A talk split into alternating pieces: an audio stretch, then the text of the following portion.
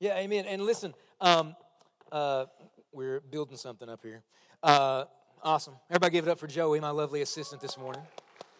Um, Man, that video, you have no idea how much of an answered prayer that is. We've been praying for years as a church. Uh, I mean, on stage we have been, but definitely behind the scenes of just that God would open up something at the college campus. And uh, that God would, man, uh, to Alex is over there. I'm going to talk about it in just a second, what she's doing right now with middle school students.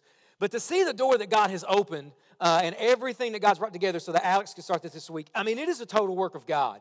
Um, we tried to do a lot there, and, and man, every time we there was always a ceiling, something hit, we would hit something, and and it never worked out. But this has just been a work of God. And so uh, later on today, we're going to put this out online. And if you could do us a favor that uh, of just of, of, just sharing it, whether you go to the college or not, just to help spread the word about it. So when you see this out later today, if you could just like it and share it to share the word, like like she said in the video, it's going to begin this Tuesday. And so we're just praying for that. Uh, but help us spread the word about it. When you see that out there this this uh, afternoon, please share it just to get the word out. Maybe like I said you might not be affected or, or, associated rather with the college, but somebody you're friends with online might, and they might see this and come to synergy. So we are really praying uh, that God moves in a powerful way there. All right. Hey, if you're brand new, my name's Mark. I'm the pastor here. We're excited to have you. And, and if you are brand new, you're here for the first time, we've got a free gift for you that we would love to give you uh, today, right after the service out there at the welcome area. I'll be there. Several of us will be there. We pray for you answer any questions you have. Uh, but if you're here for the very first time, we've got a free gift we'd love to put in your hands. Uh, but if you are brand new to church and you're not ready to maybe go to the welcome area or something like that, or maybe you're just in a rush, you can actually text the word welcome to the number on your screen right now. Um, and you'll instantly get a message back. Just fill out some quick info, and that's it. We would just love to connect with you today. Uh, learn how we can pray for you, any way we can serve you. We would love to do that, all right? Hey, right now, while I'm up here talking, Alex, who was just in the video, is over at our student building right now leading our very first middle school Sunday. So if you are a middle school student, uh, you're invited to get up right now and go to our student building while I'm talking. If you're already bored with what I'm doing and you want to pretend you're a middle schooler, um, I don't know, they might be carting at the door. I don't know, but you can try it, okay? But no kidding, it's going on right now. Uh, several middle schoolers were going over there. If you're uh, sixth, seventh, eighth grade, hey, listen, you're invited to go over there to middle school Sunday right now, all right? Um, but I am going to pray and we're going to jump into some stuff this morning, all right? Let's pray. Jesus, we just thank you so much that you are here. That Jesus, where two or more are gathered in your name, Jesus, you said that you are right there in their midst. And Jesus, you are right here in our midst today. We're not the only people in the room. The people who are, are here that we can physically see, it's not the only thing happening today. It's not the only people are here, the people that we can physically see. Jesus, you're here. Spirit of God, you're here. And, and Holy Spirit, we ask you to come and to move in power and to speak whatever you want to speak, to, to say, and to do whatever you want. Holy Spirit, we are open to you, and whatever you have for us, Holy Spirit, we say yes today.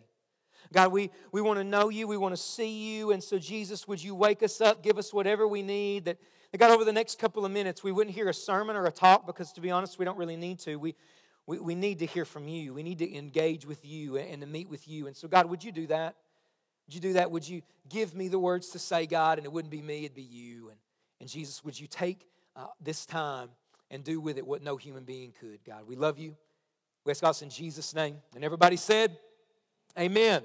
Amen. Well, we are today in part two of a series called Transformed. We started it last week, and really what we did last week, just some general introductory principles to this idea of transformation. If you missed it, you can go back and check it out. What we're going to do today and for the next couple of weeks is drill down into some specific areas of transformation. Because what we're saying in this series is that transformation is for the whole person. It's not for a part of us, you know, here at church or anything like that. Transformation is for the entire person. And so today and next week, we're going to drill down into specific areas of, of what that could mean. And I was thinking over, uh, just as we were coming into Sunday, I was thinking over um, my time in church. I became a Christian when I was a senior in high school. 1996. I started working in churches about 1997, and so I've been doing work in churches for a while. And I don't think that I've ever uh, physically been in a church or a church that I worked at. I don't think I've ever physically been in a church and heard an entire sermon on what we're going to hear a sermon about today, the one that I'm about to preach. I could probably dig around the internet and find something, but I don't think that, that I've went to a church, worked at a church, and, and sat in a room the way that we're, and heard a sermon about the topic that we're going to talk about today. Uh, and I know for a fact this church has never heard a whole sermon on this topic because I've never preached on it. Unless somebody else maybe that we've brought in, and I just didn't know that. Uh, we've dabbled it maybe in a couple of sermons, but it's never been the focus of an entire morning because today we're going to talk about emotional health. How Jesus wants to get his hands into our lives and transform us emotionally. Now, you might hear this, and maybe it's already on a couple of faces. You might hear this and think, oh my gosh, this sounds like a day I should have stayed home. We're going to talk about emotions. We're going to talk about what feelings. Today, what in the world does that have to do with God? And I want to say to you, if you're kind of thinking that, I want to say to you that this has everything to do with God. This has everything to do with God. Think about this for a second. Jesus is asked what's the greatest commandment in the law, and you know the answer. Jesus says to, to love the Lord your God, if you know it, say it with me, with all your what? Heart, soul, mind, and strength. That's not a part of you. Jesus doesn't say to love God and read your Bible, and we're pro Bible. He doesn't say to pray and, and go to church. We're pro all those things. But, but when he says head, mind, soul, strength, all those, that's every bit of you. That's every bit of me. That's all the parts. So emotions are involved in that. But he doesn't even stop there. Jesus says, and the second part is just like the first to love your neighbor. Does anybody know the rest of it? As who? As yourself.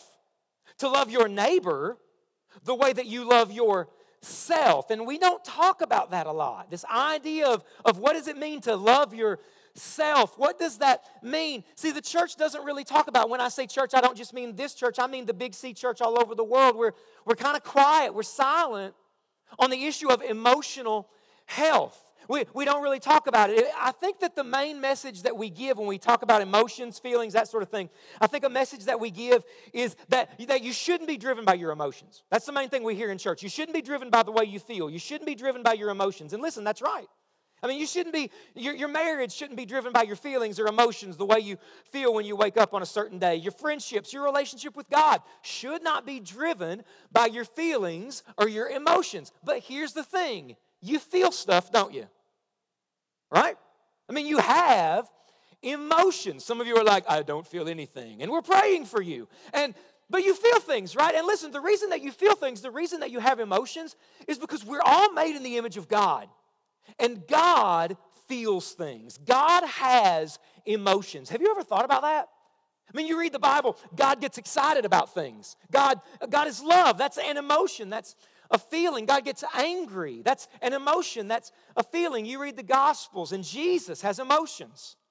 He gets tired. He gets hungry. He laughs with his friends. Jesus feels things. The Holy Spirit, the book of Ephesians, says that we can grieve the Holy Spirit. So he has emotions. We're made in the image of God. God feels. Therefore, the people that God made, you and I, we feel, we have emotions. Now, here's the thing our emotions are bent because of sin. They're broken because of sin, so they're not a reliable guide, right? You can't live by, by, with them in the driver's seat. You can't be driven by your emotions or feelings. But here's the thing we have them. And the more the church is silent about emotional health and, and what's really going on under the surface of our lives, the more we're silent, the more it actually hurts people in the church. I'll show it to you. It's really honestly easy to prove. Maybe you're doing everything right on the outside spiritually. You know, you come to church every week and you serve, but then somebody makes you mad at church. What do you do? What do you do when somebody makes you mad at church? You disagree with somebody at church. What do you do? Oh, well, Mark, I'll tell you what I do. I go to the 9.30 so they can go to the 11.15. I never see them again in my life. That's why our church has two services. Amen? And don't amen that. Don't amen that at all, right? But, but that's, but what happens a lot of times in church, we have conflict. We don't know what to do with said conflict, so we avoid, we, we stop talking to, we, we end the relationship without tell, telling the other person, without seeking any reconciliation at all. We, we don't know what to do with conflict in the church. Or here's this it's the person in the church that spiritualizes every conflict they're in. You know what I'm talking about? Oh, this person made me mad and it's because they're possessed by the devil.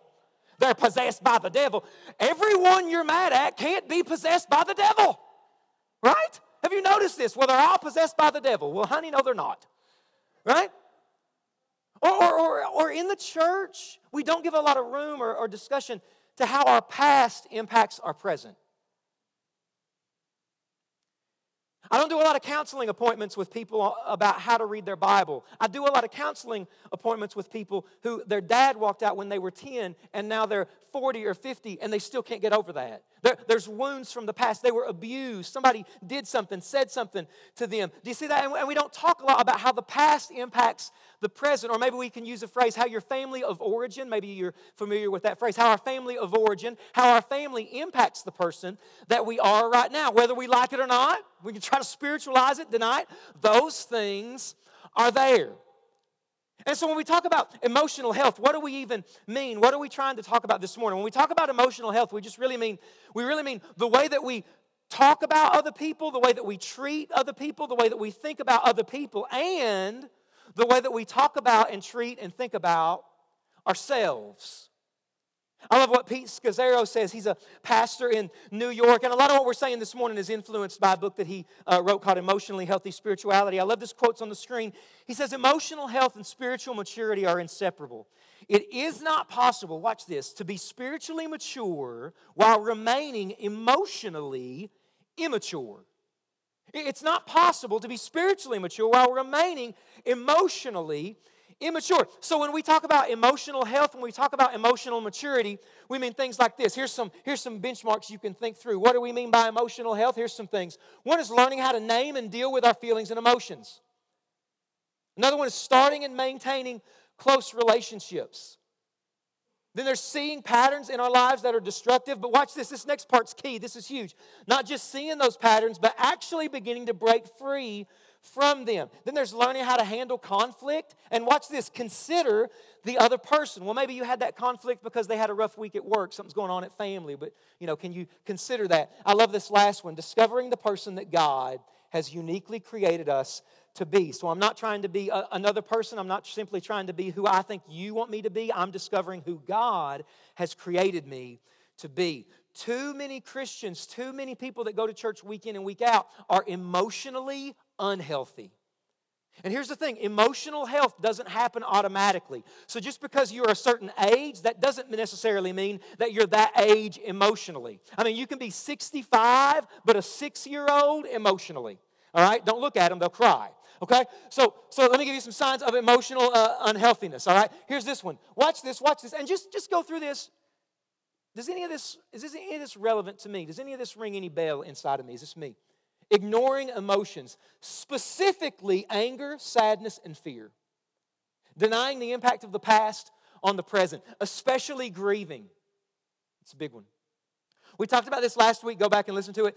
Dividing our lives into secular and sacred. So, secular, I'm reading my Bible, I'm going to church. The thing that that person said to me, and I keep replaying that conversation in my mind over and over, has nothing to do with God, has everything to do with God doing things for God instead of being with God. Oh my goodness. So I'm serving, I'm doing a lot of things. Everything on the outside looks right spiritually, but I can't remember the last time I was with God. Spiritualizing away conflict, what we were saying a minute ago, covering over things like brokenness, weakness, failure. Here's a big one living without limits. So I say yes to everything.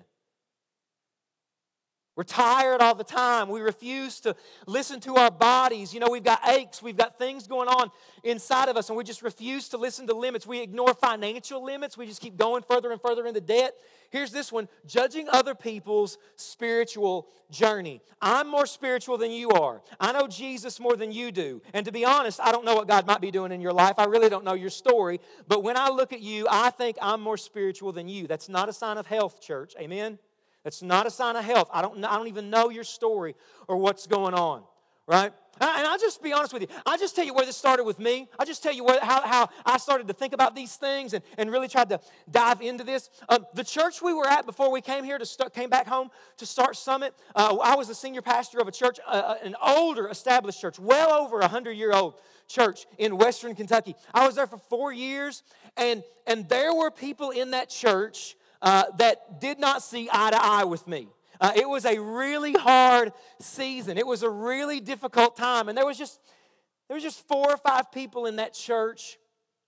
And and they began to say things about me to people in the church and around town. And and and I, I'll never forget, I remember there was one person in particular, they came to my office one day to tell me how bad of a preacher I am, how bad of a pastor I am, and that I'll never amount to anything and I should quit right now. And and we just prayed and sang a hymn, and it was glorious. Um, that's not true. And um, man, I remember hating that person. Can I say that? Doesn't matter. I already did. Right? I just remember. I just remember being so angry. I just remember being so bitter at them. And then here's what happened. God called us to come back home and start Summit. So when we packed up everything, put it in some U-Hauls and vehicles, you know what, you know what I also brought here, here with me to help start this church? Anger, bitterness, and all of the baggage that I just got from what I went through. And so if I'm honest with you, a lot of what I was doing early on, a lot of what I was praying, I was trying to listen to God, but there was a lot of motivation early on to try to prove to people who weren't even here who weren't even watching me. They weren't even interested in me at all. But I was trying to prove to them that I wasn't the loser you said I was. I wasn't the failure that, I, that you said I was going to be. I was motivated by anger, motivated by bitterness, and, and I didn't know what to do with that stuff. I didn't know what to do with all of those emotions going on on the inside. And early on, I remember I just kept pressing the church to let's go harder, let's go faster, let's get bigger as fast and as quick as we can. And then because God's good, God let me go through a season of burnout.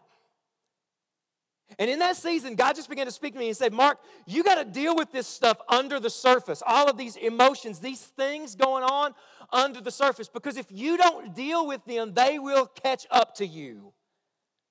And so I just, I just need you to know, I'm not preaching this sermon out of something that I'm not aware of. I'm preaching this on the journey with you as God is teaching me things God has taught me. Because here's the thing transformation is a really cool topic to talk about. We love to talk about and celebrate change. Transformation is hard, though, isn't it?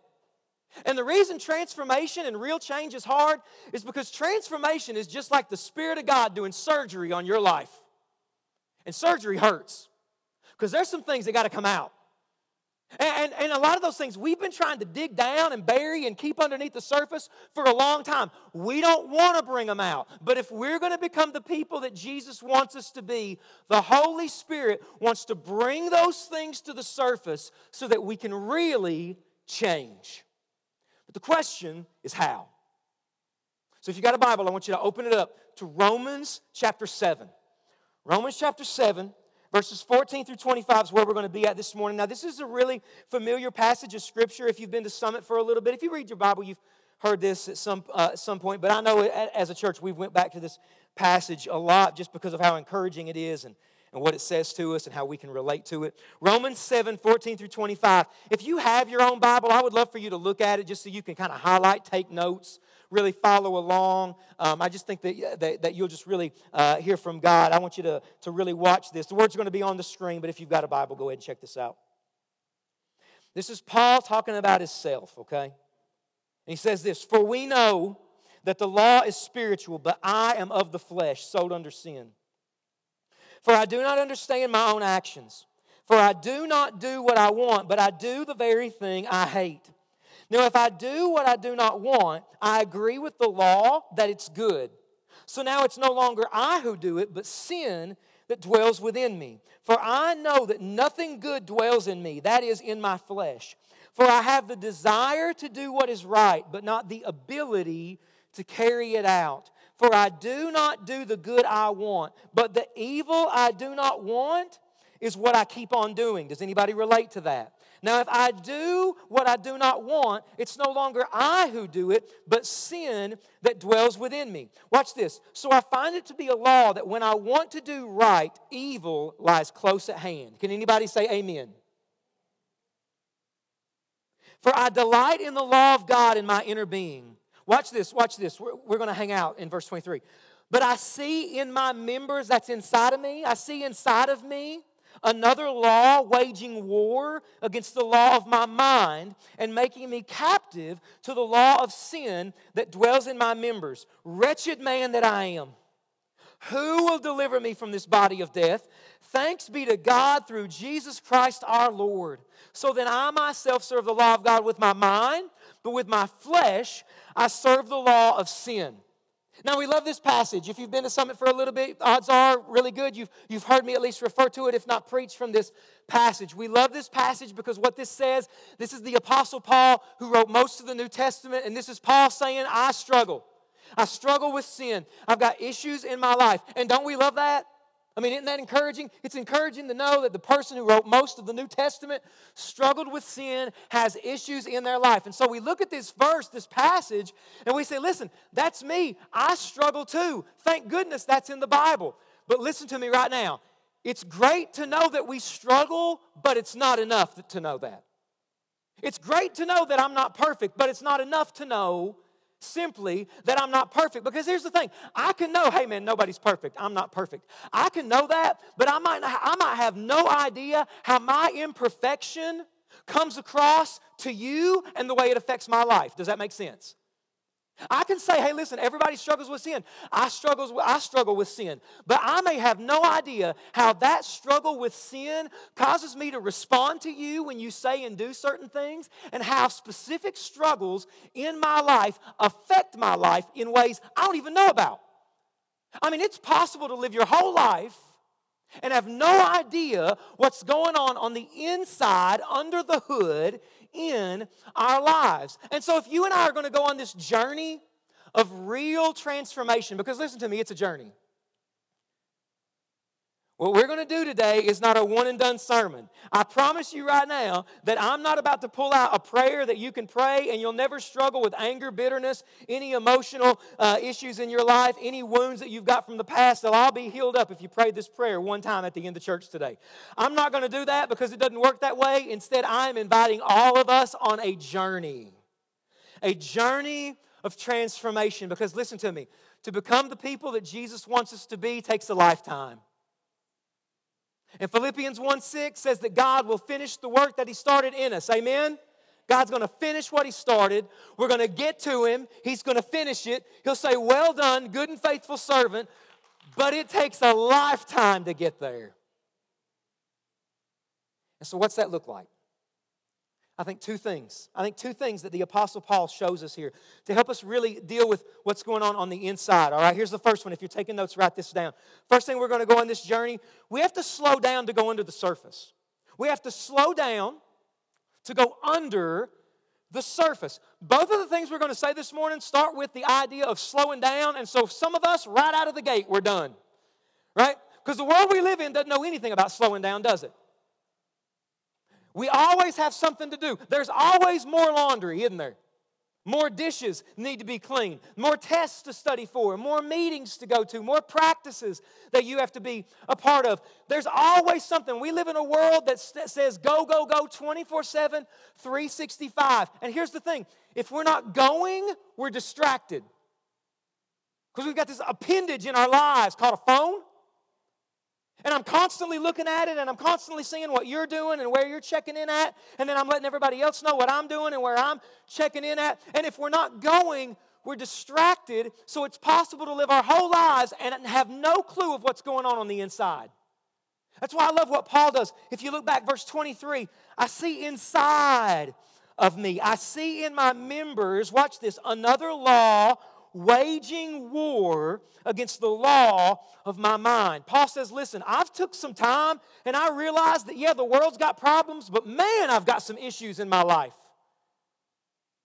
Paul says, listen, yeah, everybody else around me has problems, but you know what? There's a literally, there's a war going on inside of me. Church, listen, do you know that?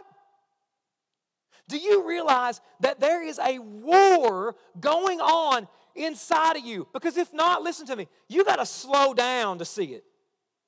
You got to slow down to see what's going on under the hood in your life. I mean, literally, think about it like a car, right? Your car, you've got to bring that thing in sometimes to get it serviced, right? You got to get the oil changed. You hear a noise, you're taking it in to the shop unless you're a mechanic. You hear a noise, you got to get that thing fixed. Or maybe you're driving and all of a sudden a light comes on on the dashboard. You know what I'm talking about, right? And what that light's telling you is there is an issue under the surface that you're not going to drive it out. You're not just going to drive a certain number of miles and that thing's going to fix itself. If you don't address it, it's going, to, it's going to become a bigger, more expensive problem. So those lights are going off on the dashboard to tell you something is going on under the surface to let you know you got to deal with it. Listen, when was the last time you and God took a good hard look under the hood of your life to see what's going on under the surface? Because maybe in your life right now, maybe, you know, maybe you've never even thought of it, maybe it's just coming to you right now. Maybe in your life, there's some lights that are going off on the dashboard. And other people see those lights, but maybe you don't see it. Do you see any? Constantly comparing ourselves to other people, constantly comparing ourselves, how good of a parent we are compared to them, our achievements versus theirs, our vacations versus theirs, their lifestyle versus our lifestyle, constantly comparing ourselves to other people. Warning light. Compromising sexually and thinking if we hook up one more time or if I hook up with this person, it'll make me feel better about myself. Then they'll love me. Then they'll be committed to me. Warning light constantly buying new things, thousands and thousands and thousands of dollars deeper in debt because one more thing is finally going to make me happy. Warning light. I got secret things in my life that my spouse doesn't know about, my parents don't know about. No, I don't want anybody to know about these secret things in my life. Warning light. I got conflict in my life. I used to be close to all these people, but then they made me mad. I haven't talked to them since the day they made me mad, and I refuse to let it go. Warning light. Somebody said something to you, did something to you years ago, and you just keep rehashing that conversation. It's on replay over and over and over and over in your mind. Warning light. I'm addicted to pornography. Warning light. I've got an addiction issue in my life. Warning light. Do you see any of these? Because maybe you're sitting there thinking, Mark, listen, a lot of that stuff, everybody I know lives that way. And I want to say back to you, I know. And look at how messed up the world is, right? I realize that most people are living that way like it's no big deal. But maybe, and listen, it is just the sheer mercy of God that maybe right now the Holy Spirit is just bringing to your mind a warning light saying, if you don't deal with this issue, it will deal with you, and you ain't gonna like it. Maybe even as we're reading this passage from Romans 7, and Paul's talking about a war inside of me, all of a sudden he's giving language to something you didn't know how to give language to, and you're thinking, that's me. I, I, I battle with this. I battle with this thing, this thing that somebody said to me, did to me. There's this war going on inside of me. Church, listen, you got to slow down to go under the hood and say, what's going on in me?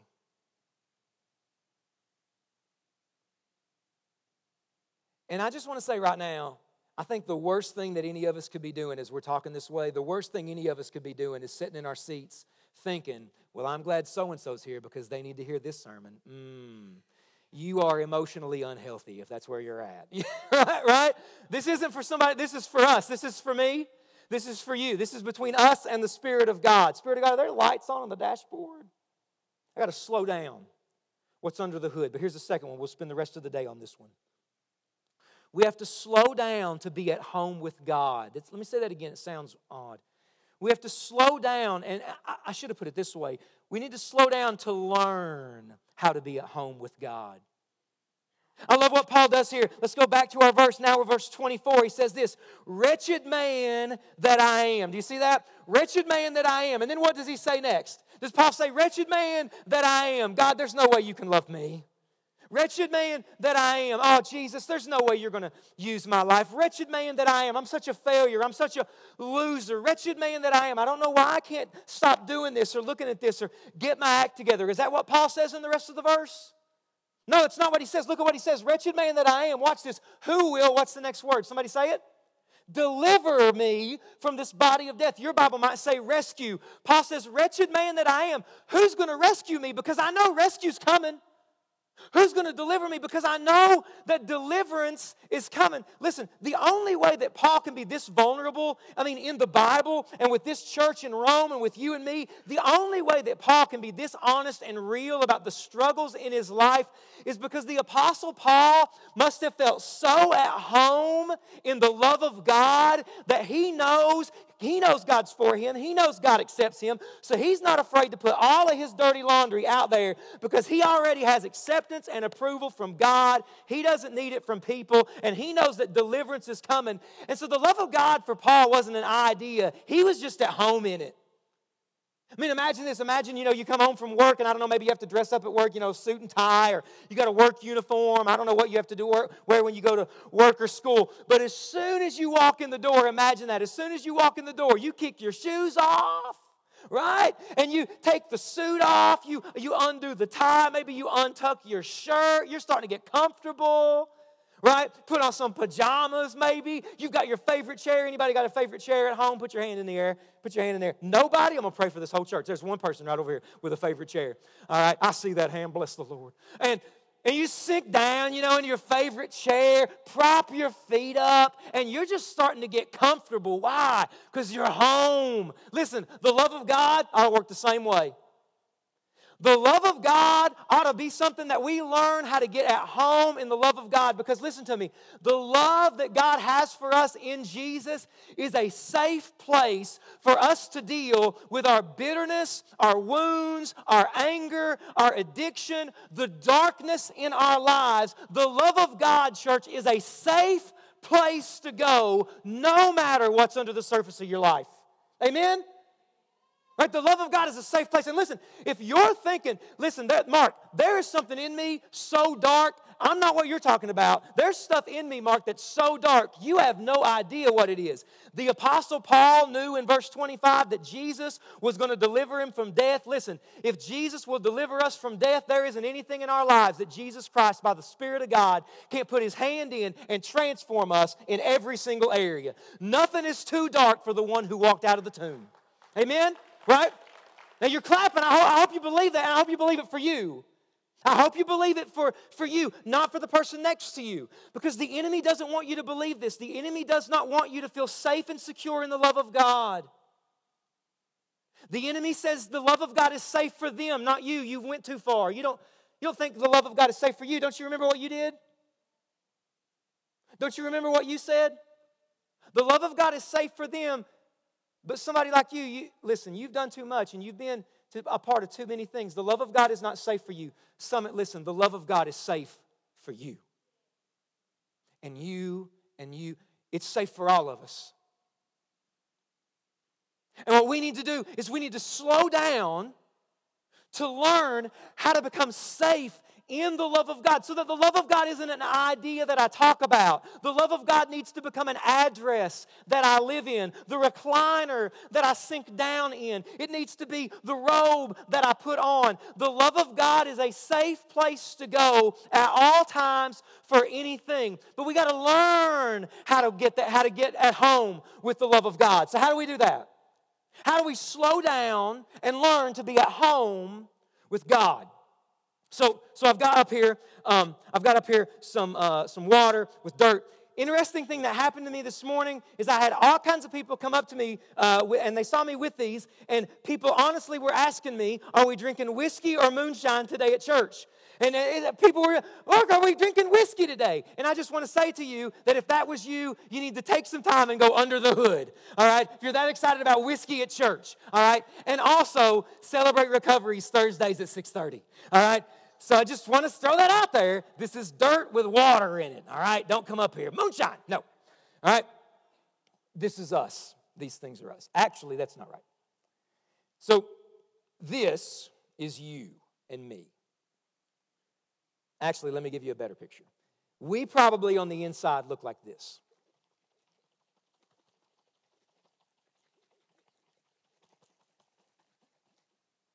That's probably a better picture of what we look like on the inside, right?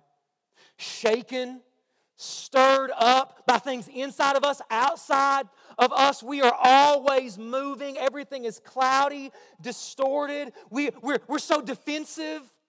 We're always trying to be seen, maybe, or to prove a point maybe, or we're always trying to be a part of the action. We feel like we have to produce things, have to get things done. And, and everything on the inside is just cloudy, distorted. Jesus is in there, but man, he's, he's really hard to find. And, and what happens is the more that we just resist the world, because that's honestly what you've got to do, the more that we resist the noise, pull back from the culture, and just, just walk away from the world for a few minutes to be with God, the more we slow down and learn to be at home in the love of God, the more things begin to settle.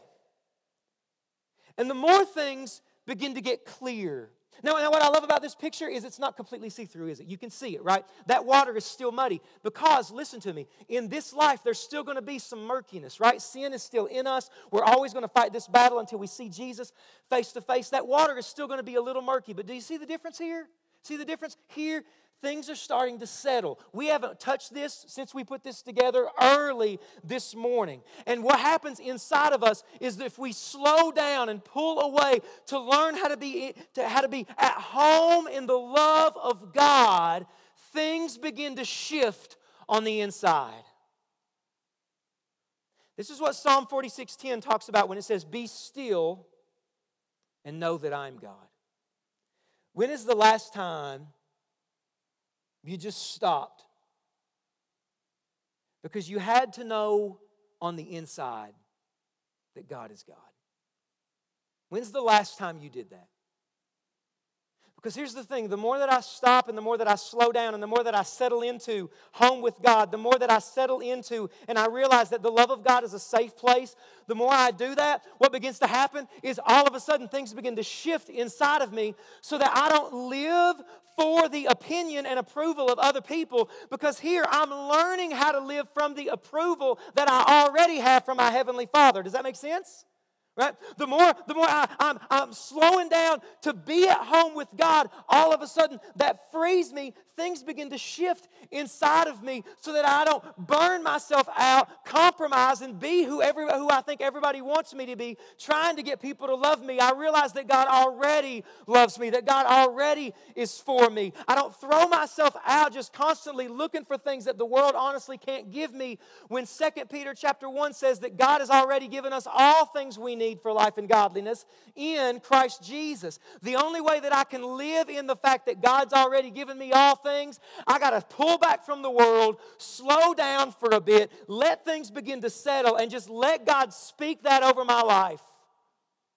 Students, would you listen to me for a second? Middle school students, if some of you didn't go over there, middle school, high school, college students, look at me, lean in right now. If you don't do what I'm talking about right now, the world is going to absolutely eat you alive. I promise you it will. I promise you, if you don't do this, students, you will lose your soul. Right? Jesus said, what, what profit is it to gain the world and lose our souls? I promise you, if you don't pull back, slow down to let the God of the universe tell you that you've already got approval, to let the God of the universe tell you that you're already loved, to get the God, God of the universe tell you that He's pleased with you. I am telling you, you will listen to the voices of the world that tell you you need to be like this if you want to be a success. You need to have a body that looks like this. You need to look like this, act like this. You will wear yourself out chasing something when the reality is you already have what you're looking for in Christ. But you got to slow down and stop and let things begin to settle. Oh man, there's so many adults in here, and we're just so caught up and we're choked to death by this idea of success, and we're running after this quote unquote good life, thinking that when I get there, I'll be happy. And the problem is, we see people who are already there, they're not happy either. But we're just burning ourselves out and going and going and going. And what we need to do is we need to pull back and settle down, let things begin to shift, and hear the voice of Jesus say, Come to me and rest. Why can I rest? Because the work's already been done. The price has already been paid, and we are completely, fully, and finally His. It is finished. And listen, it is finished has got to be more than words on a page, it needs to be a place that you learn to live. I'm safe in it, I'm at home in it. But here's the thing some of you are thinking, there's no way. I can't. There's no way I can do this. I work a crazy schedule and, and I don't even know how to stop her. Some of you are thinking this listen, I don't want to do what you're talking about because if I stop to do this, I'm afraid of what God will show me. I think the worst thing that I could do today is to say, all right, let's bow our heads and close our eyes. And anybody want to slow down? Raise your hand. I'll see that hand. And then we leave.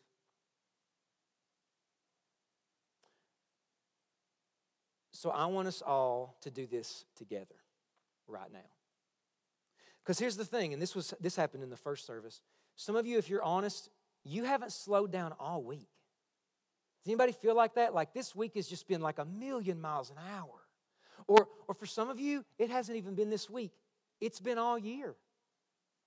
And you're just going and going and going. And, and this idea of slowing down or, or stopping or, or pulling back, there's, there's no way. Or here's where some of you are.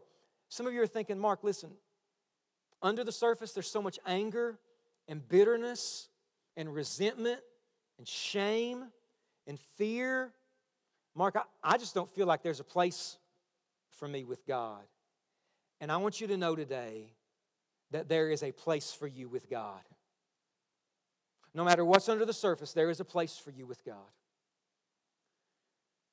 And so we're going to do this right now. And, and I'm not forcing anybody to do this. Only do this if you're, if you're comfortable. But, um, but it does require you to do some things. Um, so, so if you have your phone out, uh, or any distractions at all, would you just put your distractions away? Even if you're like taking sermon notes or following along, just go ahead and shut your phone down and maybe put it underneath your seat in the, the pocket on the back of the seat in front of you and, and, and just uh, any distractions that you may have. Okay, so just put them, put those down. You don't need your a card, you don't need a pen, you don't need uh, really just put those distractions away.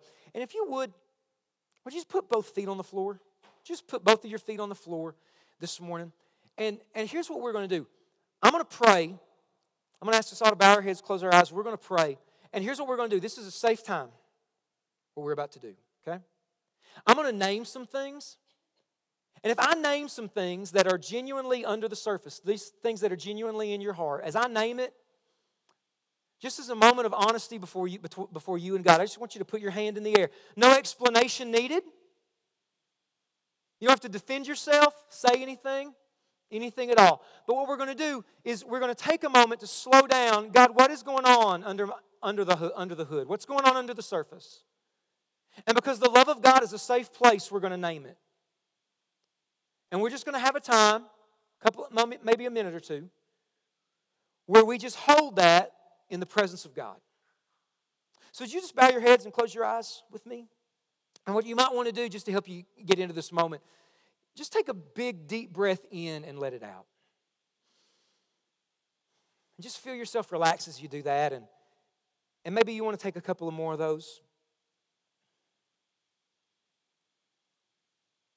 And church, Psalm 139 says that it is impossible to be away from the presence of God. I mean, where two or more are gathered, Jesus is, is there in our midst. Jesus Christ is here today in this room. The Holy Spirit's here in this room. There's love in this room in ways we can't even imagine. And so I'm going to I'm going to name some things, maybe some emotions, maybe some things that are happening in, in some people's lives. And as I name those, all you need to do, just again, no defense, no explanation. But if I say something that applies to you, would you just put your hand up and then you can put it down? So, is there anybody here this morning and just under the, again, just raising your hand and put it back down? If you're angry, raise your hand, put it down. Just angry at anybody or anything, just put your hand up and down. There we go. There we go.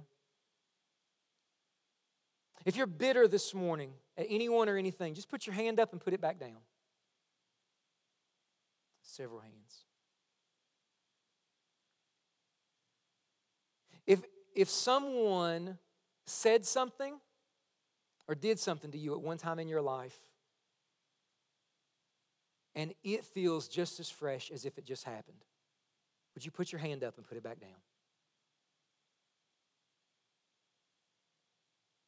There's shame in your life, just put your hand up and put it back down. Just shame.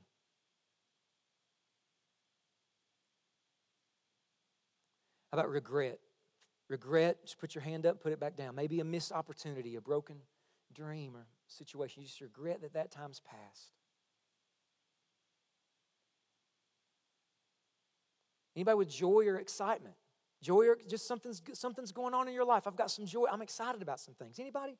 Several hands going up. I want you to do something. I want you to, just as you're, if, if you would, would you just take your hands and would you just put your hands in your lap and just open up your hands with your palms up? If you're comfortable. And I want you to imagine that you're holding those things in your hand. That thing that, that happened to you, you're, you're holding it like it's an object in your hand. You're holding bitterness in your hand. You're holding anger, resentment in your whatever it is. Maybe it's something I didn't even name. Fear, anxiety, depression, a diagnosis, confusion. You, I want you to imagine that you're holding it in your hand. And I want you just to sit with it for a moment. And, and as you sit with it, we're sitting with it in the presence of God, that God is in this place, that God knows what's in your hand. And He doesn't yell at us, judge us, condemn us. Condemnation's been accepted through Christ. But I want you, as you hold it in your hands, I want you just to say to God, God, what are we going to do about this? Just say that to God. God, what are we going to do about this? And just sit in the presence of God for just a moment with that in your hand.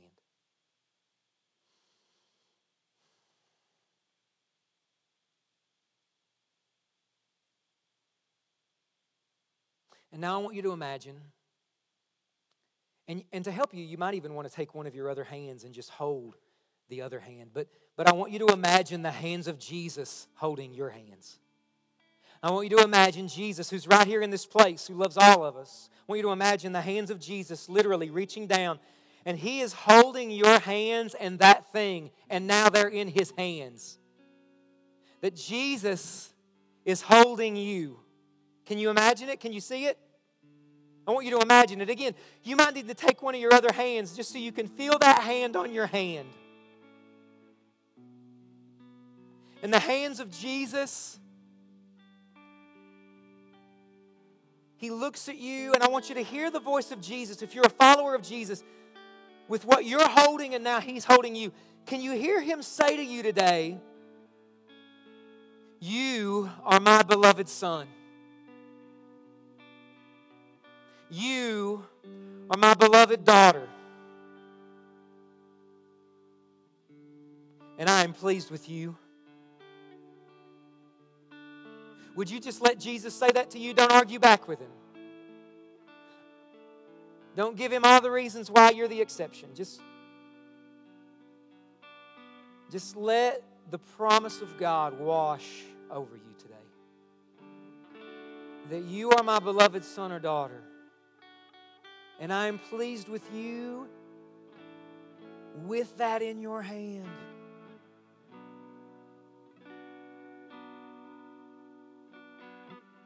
And right now we're going to put on the screen the words of Isaiah 55 1. And, and if you if you want to, if you just need some help here, I love this invitation from God. Look at what it says. This is to all of us with those things in our hands. Look at what it says. Come, everyone who thirsts, come to the waters. He who has no money, come buy and eat.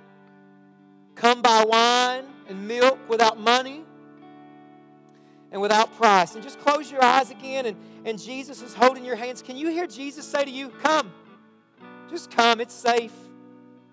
Come, it's, it's okay. And maybe you don't know what to say or what to do. Would you just, right now, let's just take a moment of silence and, and maybe you can pray something. Just if you if you feel like you need words, just say, Jesus, help me. Jesus, help me. I, I don't know how to hold this. I don't know how to give this. to you, Jesus, help me. And let's just sit in that moment as, as Jesus holds us.